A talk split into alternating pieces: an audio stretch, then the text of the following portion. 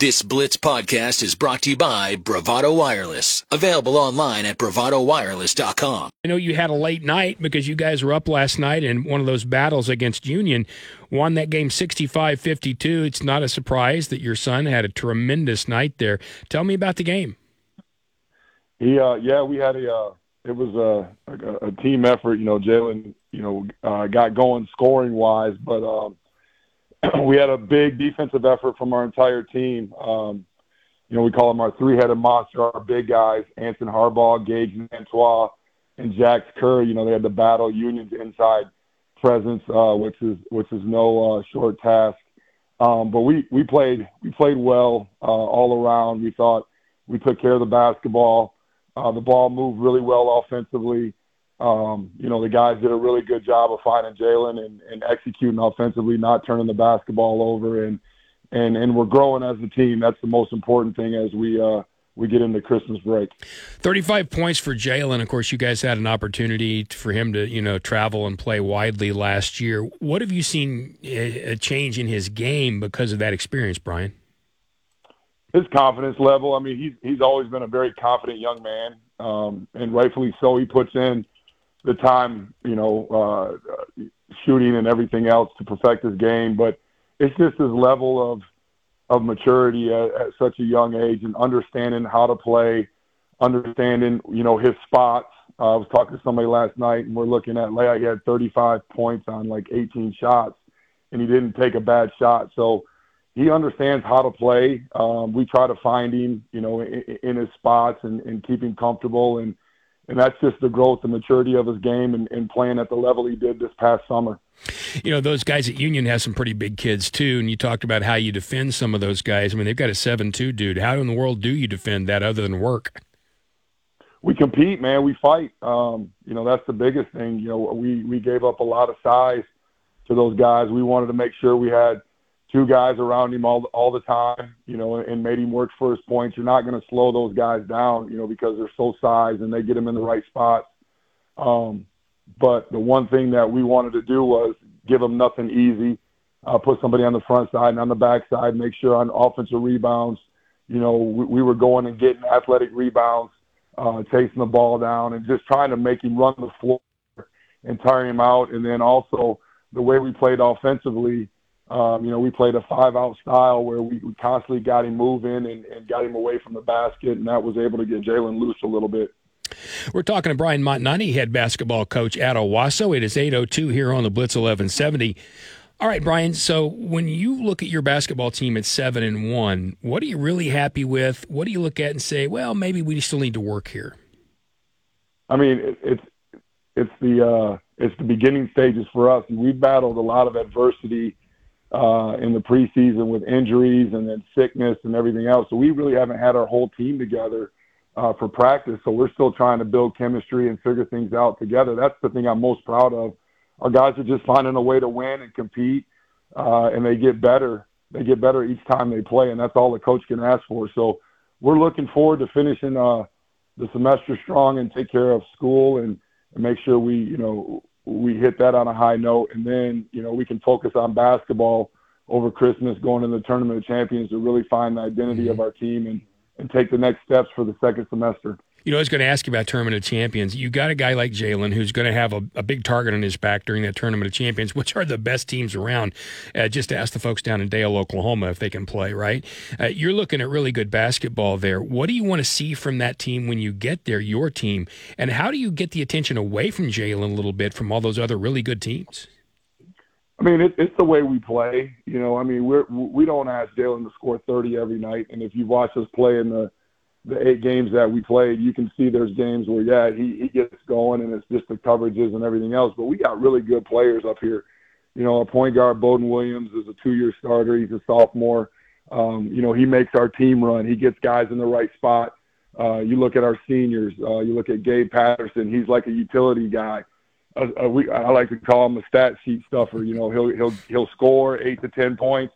He'll grab eight rebounds. He'll have seven or eight assists and four steals and guard one of the better players. And you got Cody Lecklider, uh, an extremely athletic kid, one of the most competitive kids I've coached.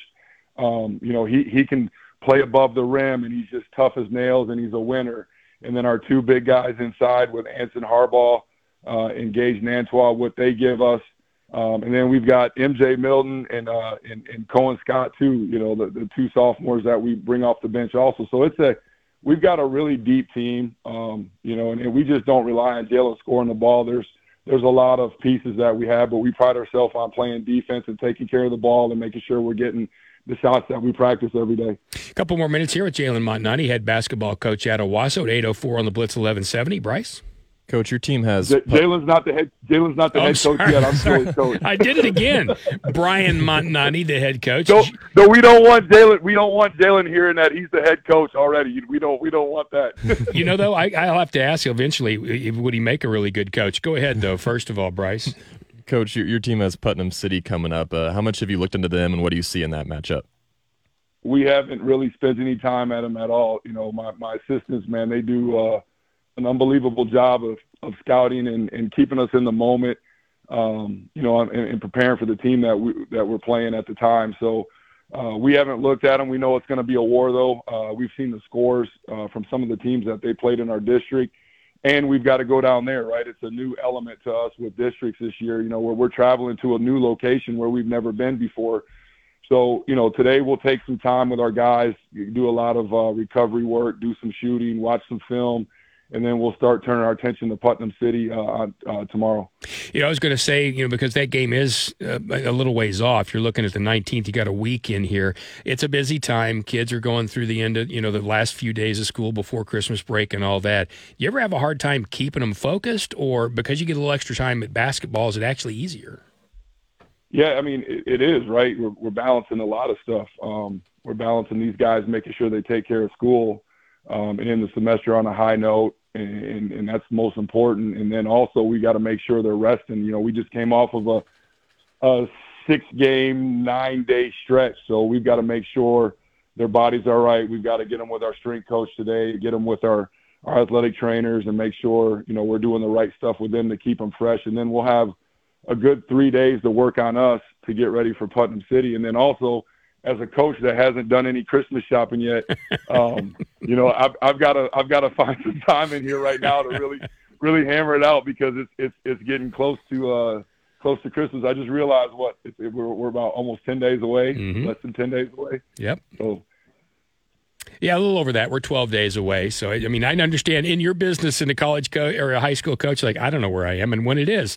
I just know that this holiday is coming up. All right, you know, but along those lines, if I allowed you, Brian Montonati, to give your basketball team one gift for Christmas, what would it be? one gift for Christmas. Oh man, that's a good one. It'd probably be shoes. They love shoes. um, you know, I, I mean, you, you look in our locker room, and I'm, I've, I've kind of put in the rule like shoes in your locker because um, if we don't do that, then then you know we've got over a hundred pairs of shoes laying all over the place. So uh, kids love shoes. Um, you know, so I'd probably have to give them some shoes. There you go. All right. So before you go, as you as you work through this year, I mean, we last year we saw such fantastic basketball in this area, not just in your district, but in this entire area. How do you feel about basketball in this area this year? Guys graduate, guys leave. Bartlesville lost really good players, so forth. Broken Arrow lost really good players. What are we going to see this year, Brian? it's it's it's high level basketball. I mean, if you, you, I encourage people to come out and, and and check out the tournament of champions. Um, you know, not only are you going to have high school, good high school basketball teams and good high school basketball games, but there is some unbelievable individual talent that we be playing at a high level uh, the next few years in college. Um, you know, I, I think the landscape of high school basketball is is changing. You know, our players are getting better because of of the playing that they do over the summer. Um, you know, I think we have really, really, really high level coaches in the area that get kids in the right spot. Um, so basketball is in a really good spot, you know, on in the state of Oklahoma, and I encourage people to come out and watch the Tournament of Champions because that's going to be a showcase of seeing some high level basketball.